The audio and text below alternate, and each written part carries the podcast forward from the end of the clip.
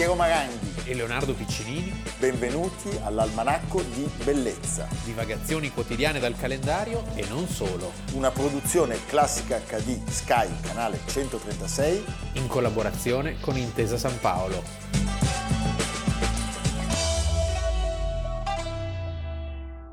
Almanacco di Bellezza, 5 settembre, Leonardo Piccinini. Piero Maranghi. Un tema Sì. drammatico della storia nostra, patria. Infatti di questo film Morandini ha scritto se c'è un'arte che nasce dall'indignazione, questo film le appartiene. Certamente. Tra l'altro ci sono delle immagini, le ricordiamo tutte. Noi abbiamo trasmesso volutamente eh, il discorso del delegato del Nord nella sezione del Partito Comunista e l'avete vista la reazione dei tesserati comunisti del Sud. Tappe fondamentali nella difesa dei diritti della persona in generale, ma in particolare della donna, in Italia hanno alcuni passaggi. Pensiamo all'abrogazione del reato di adulterio che avviene nel 1968, il divorzio, ne abbiamo parlato alla, alla trasmissione più di una volta, e l'aborto 1978, ma pensate solo oggi, 5 settembre del 1981, quindi poco più di 40 anni fa, in Italia vengono aboliti due lasciti del codice Rocco, quindi di- epoca fascista, che sono il delitto d'onore, E il matrimonio riparatore. che sono è lega- qualcosa di incredibile. tra- incredibile. Incredibile. incredibile. Il diritto d'onore, tra l'altro, è, è la modalità con cui è esposto e rappresentato, che era presente nel codice penale, indicava un particolare tipo di omicidio ed è il maschilismo che colpisce in, in questa vicenda, perché la difesa dell'onore permetteva in qualche modo di infliggere all'assassino Un attenuante. un attenuante. L'articolo 587 così recitava. Chiunque cagiona la morte del coniuge, della figlia o della sorella, nell'atto in cui se ne scopre la illegittima relazione carnale e nello stato d'ira determinato dall'offesa recata all'onor suo o della famiglia, è punito con la reclusione da 3 a 7 anni. Pensa, Alla stessa capisci? pena, no ma è pazzesco. Pazzesco. soggiace chi nelle dette circostanze cagiona la morte della persona che sia in illegittima relazione carnale col coniuge, con la figlia o con la sorella. Quindi, insomma, Questa cosa fino- del- della, del- della sorella, Sì. della figlia, No, è una cosa pazzesca. Fino al 1981 c'era uno sconto della pena, la legge riconosceva una- una- uno sconto della pena motivando eh, parzialmente l'omicidio con la giustificazione dell'ira. dell'IRA. E l'articolo 544 era quello che invece si occupava di regolare il matrimonio riparatore, cioè si diceva sostanzialmente che coloro che sono concorsi nel medesimo reato di cui sopra possono in qualche modo far cessare l'esecuzione degli effetti penali, intendo, eh, con eh, il matrimonio tra- Riparatore. tra lo stupratore Eh, sì, e, e la vittima. Penso, diciamo quasi sempre, a sollecitare il matrimonio riparatore erano i familiari della vittima che vedevano nella ragazza non più illibata una, una perdita e l'incapacità di poter trovare marito. Siamo veramente alla barbarie. Tra l'altro l'unico che dovrebbe perdere l'onore è, è proprio il- il- lo stupratore, il violentatore, violentatore, certo. l'assassino. Cioè invece No, qui no. è tutto ribaltato. E questa è la legge 442 che cancella appunto dal codice penale il delitto d'onore e il matrimonio riparatore. E ancora di più sono emblematici tutti questi articoli perché danno il senso di una figura, quella femminile appunto, che è un, Un oggetto. un oggetto che appartiene alla famiglia. Sì, eh? e tu la violenti, lei si rompe praticamente. Sì, sì.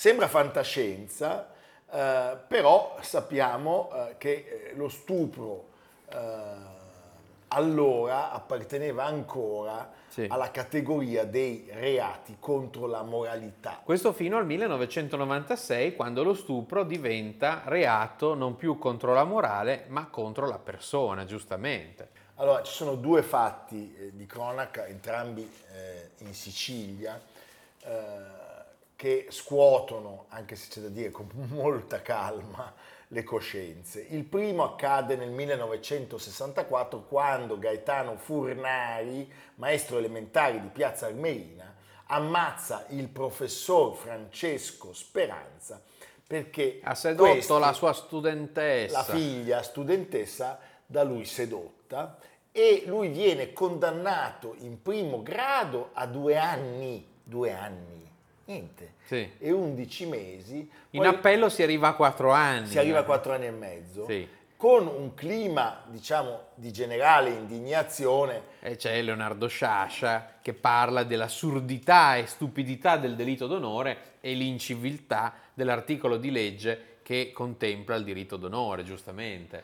E poi poco e poi dopo, c'è la storia, e poi c'è la terribile. storia terribile di Franca Viola che salutiamo, di Alcamo, oggi ha 76 anni. 26 dicembre, giorno di Santo Stefano del 1965 lei viene rapita. Sì, dal fidanzato eh, Filippo Melodia, nipote del boss mafioso Vincenzo Rimi. Questo qui ha 12 complici, viene violentata, malmenata, lasciata a digiuno, segregata per otto giorni, inizialmente in un casolare e poi in casa della sorella di questo Melodia. Insomma, una cosa, una cosa veramente pazzesca. Eh, barbari e il giorno di Capodanno, quindi ne sono passati ben cinque di, di questa terribile tortura, eh, il padre viene contattato, il padre della ragazza, dai parenti di Melodia che eh, sostanzialmente propongono la paciata. La paciata è eh, mettere le famiglie di fronte al fatto compiuto e far accettare ai genitori di lei le nozze riparatrici. Loro fanno finta, d'accordo con la polizia, eh, di accettare e così eh, in qualche modo permettono alla figlia eh, di rimanere nell'abitazione, ma sostanzialmente capiscono dove si trovi, tutto si conclude. E all'alba la polizia fa irruzione esatto. nella, nella, casa, libera eh, Franca Viola e eh, arresta Melodia e i suoi complici. E i suoi complici. Lui viene condannato a 11 anni di carcere che poi vengono ridotti a 10 All'appello. anche se ce ne sono poi due di soggiorno obbligato vicino a Modena e eh, dichiara Franca Viola l'onore lo perde chi fa certe cose, non chi le subisce eh, ed è la prima donna italiana a rifiutare il matrimonio riparatore. Sì. Poi pensate quante storie noi non possiamo raccontare perché l'omertà non le ha fatte emergere. Certo. Adesso noi stiamo raccontando queste, ma chissà quante. No, questo è un caso che fece discutere moltissimo e che eh, diciamo ha cominciato a fare emergere una situazione allucinante. Allucinante. Melodia, tra l'altro, avrebbe fatto una bruttissima fine perché lui sarebbe morto per un colpo di lupara eh, alla fine degli anni 70. Franca Viola, felicemente, devo dire, una donna forte, un simbolo, si è sposata con un amico di infanzia, Giuseppe Uisi, e ha avuto due figli e pensate, per le nozze eh, ci fu un dono dell'allora Presidente della Repubblica, il socialdemocratico Giuseppe Saragat, e loro furono ricevuti in udienza Papa Montini, Paolo VI. Da, Paolo VI. E ancora nel 2014 il nostro eh, presidente emerito Giorgio Napolitano l'avrebbe nominata grande ufficiale per il coraggio, per il coraggioso gesto di rifiuto del matrimonio riparatore che ha segnato e certamente sì, una figura simbolo. Una tappa fondamentale nella storia dell'emancipazione delle donne nel nostro paese.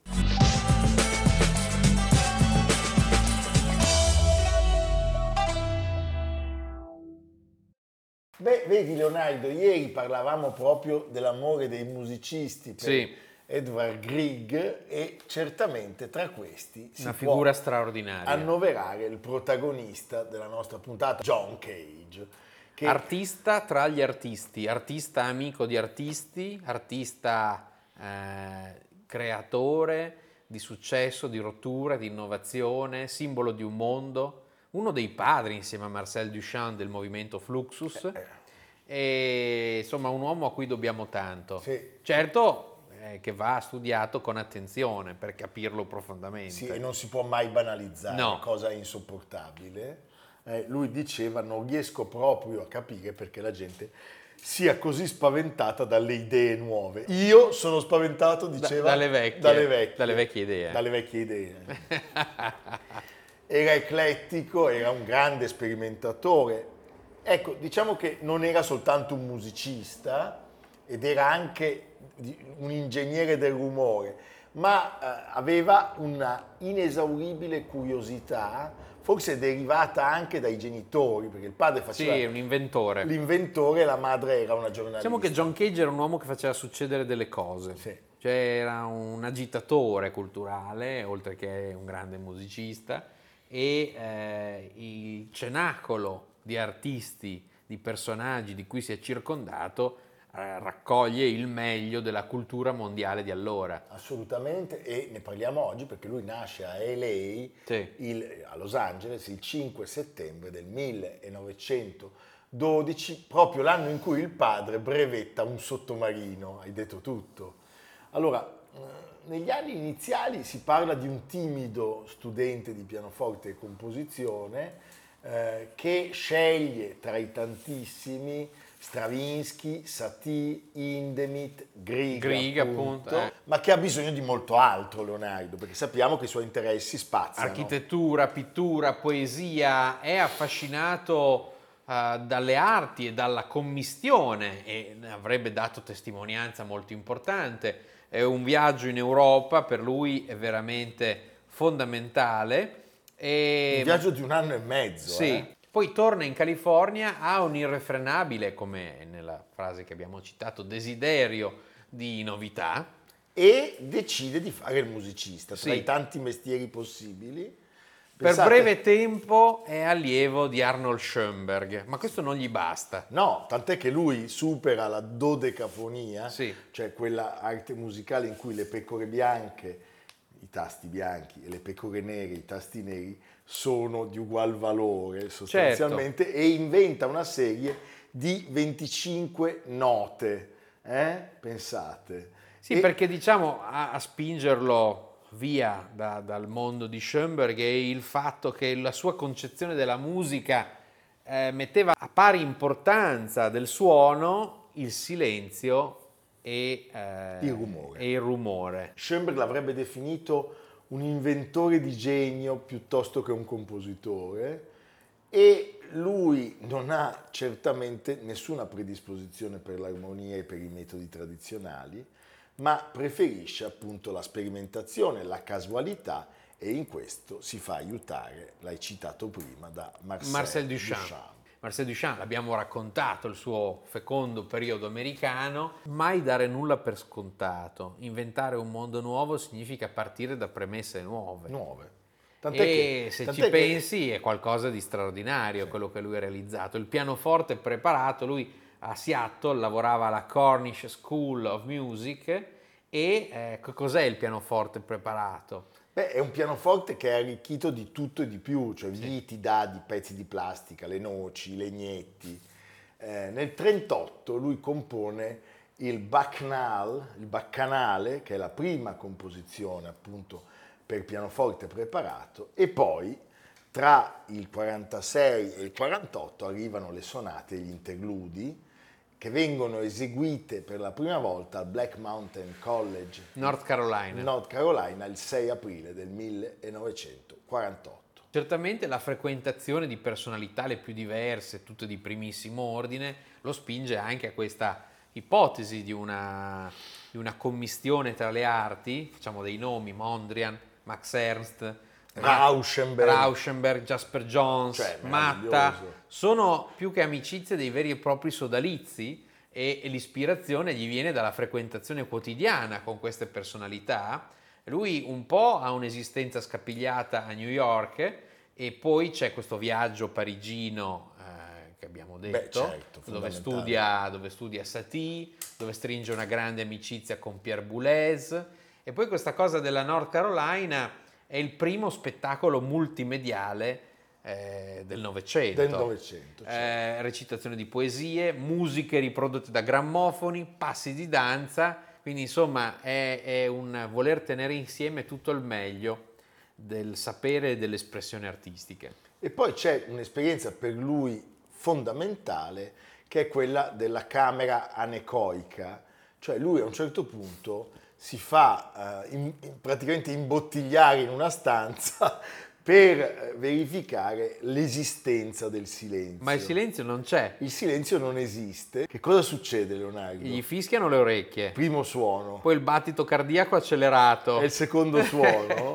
c'è quello acuto appunto, le orecchie che fischiano e quello del battito cardiaco. E quindi lui si rassegna all'assenza del silenzio e nel 51 eh, produce Music for Changes, e l'anno dopo il mitico 433 4 minuti e 33 secondi sì. che è ispirato proprio ai quadri monocromatici della Rauschenberg. Robert Rauschenberg e eh, il brano è spogliato da ogni scelta del compositore, cioè è il pubblico il vero esecutore e il risultato ogni volta è diverso eh, ogni volta che il pezzo viene eseguito. Viene eseguito per la prima volta nell'agosto del 1952, l'anno scorso sono passati quindi 70 anni, al Maverick Concert Hall di Woodstock da David Tudor che resta immobile sulla seduta di fronte al pianoforte senza alcuno spartito, eseguendo il tempo effettivo di ognuno dei tre movimenti non composti, appunto 4 minuti e 33 secondi opera respingente, scarna, eh, nella semplicità quasi canzonatoria. Tra l'altro, ricordiamolo, è un'opera che eh, per scandalo può essere definita seconda soltanto certo. alla saga della primavera. Quando si dice le avanguardie, cioè loro sono gli eredi di quel mondo a cavallo tra le due guerre in Europa, no? Lui è Dada, è sì, infatti sì. neo-Dada, è surrealista, lui è stato considerato l'ultimo dei surrealisti, eh, poi insomma, è uno che viaggia tantissimo perché proprio in quegli anni lì va in India, studia la cultura zen, va in Cina, che dire, in Cina negli anni 50 bisognava essere veramente molto, molto curiosi. E poi sono queste idee sue, lui le esporrà in eh, alcune lezioni che tiene a New York alla fine degli anni 50, da quelle lezioni usciranno i giovani protagonisti del movimento Fluxus, che saranno a loro volta dei grandi sperimentatori, figli di quella eh, simbiosi di John Cage con eh, grandi artisti come Marcel Duchamp. Certo, e quando parliamo di compositori, musicisti che abbiano guardato al mondo di John Cage, beh, i nomi sono i, i campioni assoluti della musica del secolo scorso. Beh, passiamo dai Beatles, per esempio, lo sappiamo, nell'album bianco Revolution 9, parliamo di Frank Zappa, hmm. parliamo di Brian Eno, parliamo di Stockhausen, parliamo del nostro Bussotti, cioè sono stati tutti, tutti influenzati da questo gigante della storia della musica, fino ad arrivare al minimalismo di Steve Reich, quindi un'influenza larghissima. Ecco, lui nel suo libro Lectures and Writings del 61 sintetizza un po' il suo pensiero dicendo Ovunque siamo, ciò che sentiamo è soprattutto rumore. Quando lo ignoriamo ci disturba. Quando gli prestiamo ascolto lo troviamo affascinante. Noi vogliamo catturare e controllare questi rumori, usarli non come effetti sonori, bensì come strumenti musicali. E tra i tanti artisti a cui questo gigante è stato legato, non possiamo, e su Classica ne abbiamo data ampia documentazione. Grandissimo coreografo, Merce Cunningham. Che è stato il suo compagno di vita dagli anni 30. Eh, Cage si spegne a New York il 12 agosto del 1992 dopo aver aperto queste nuove vie, talvolta anche con delle conseguenze molto curiose eh, lui diceva... L'assenza di armonia nella mia musica ricorda spesso agli ascoltatori la musica orientale. A causa di ciò, il Book of Music, per due pianoforti preparati del 1944, venne usato dall'Office of War Information durante la guerra come supplemento indonesiano numero uno, il che significava che ogni volta che non c'era nulla di urgente da trasmettere alla radio del Pacifico del Sud veniva utilizzata questa musica con la speranza di convincere gli abitanti che l'America amava l'Oriente. Capisci? Sì. Ai nemici facevano facevano ascoltare la musica di John che è interessante. Sì. eh? Il nostro libro è ancora sommerso dai doni di Tony e Suzanne Concina, anche se il formaggio noi poi lo mettiamo in frigo, eh, non, non lo lasciamo lì giorni e giorni, perché in realtà poi voi non vedete, ma si sta, C'è sot- rimasta solo la, si sta la crosta. assottigliando sempre di più. Eh, questo è un dato. E Leonardo, Io sono sicuro che John Cage sarebbe piaciuto moltissimo, non so, il magari formaggio di Tony Concina. oltre al formaggio di conce, sarebbe piaciuto a Robert Oppenheimer. Certamente. Andate a vedere questo film straordinario, tre ore, ma tre ore Bellissimo. di intensità commovente. Christopher Nolan, eh, Cillian Murphy, Gary Oldman che fa Truman, le musiche di Ludwig Göransson, Tom Conti che fa Albert Einstein. Emily Blunt, Matt Damon, Robert Downey, Kenneth Branagh. Robert Downey, straordinario, irriconoscibile. Sì, il grandissimo Paul Schrader, che è regista, sceneggiatore di Toro Scatenato, di Taxi Driver, ha detto, forse in un, eh, così, in un lampo di entusiasmo, il film più importante di questo secolo. Beh, grandissimo Christopher Nolan. Andate tutti al cinema a vedere Oppenheimer. Oppenheimer. Los Alamos. Los Alamos. Che paura.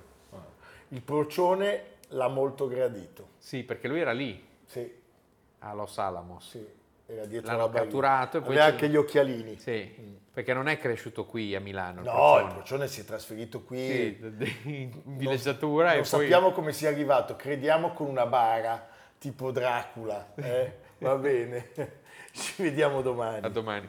Almanacco di bellezza a cura di Piero Maranghi e Leonardo Piccinini. con Lucia Simioni, Stefano Puppini, Jacopo Ghilardotti, Paolo Faroni, Riccardo Cassani, Nicolò Cazzola e Samantha Chiodini. realizzato da Amerigo Daveri, Valentino Puppini, Luigi Consolandi. Stefania Margheritti, Alessandro Puppini. Una produzione classica HD, Sky, canale 136. In collaborazione con Intesa San Paolo.